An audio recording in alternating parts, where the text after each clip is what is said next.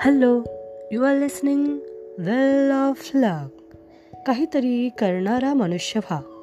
करा रे. या गटातला व्यक्ती बना. नको रे बाबा. या गटातला व्यक्ती बनू नका. परिस्थिती अनुकूल होण्याची वाट बघत बसू नका. भविष्यातल्या अडचणी आणि अडथळे गृहीत धरा आणि ते समोर आल्यावर त्याचं निराकरण करा.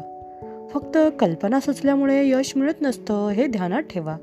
तुम्ही जेव्हा त्यांच्या बाबतीत काही कृती करता तेव्हाच कल्पनांना किंमत प्राप्त होत असते.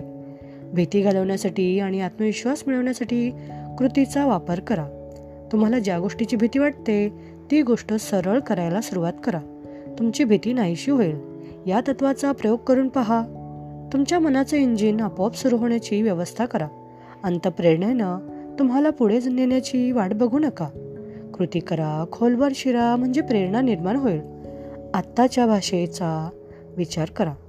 उद्या पुढच्या आठवड्यात नंतर आणि तत्सम शब्द सहसा कधीच नाही या अपयशी शब्दसमूहाचे समानधर्मी असतात. मी आत्ताच सुरू करतो या प्रकारचा मनुष्य बना कामाला ताबडतोब सुरुवात करा. प्रत्यक्ष कृतीची पूर्वतयारी करण्यात वेळ आणि शक्ती वाया घालवू नका. त्याऐवजी कृती करा. पुढाकार घेण्याची संधी दोन्ही हातांनी घ्या.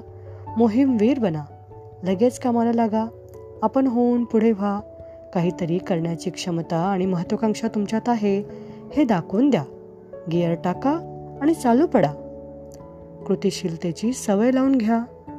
हे मी तुम्हाला सांगत आहे ज्या पुस्तकातून त्या पुस्तकाचं नाव आहे the magic of thinking big thank you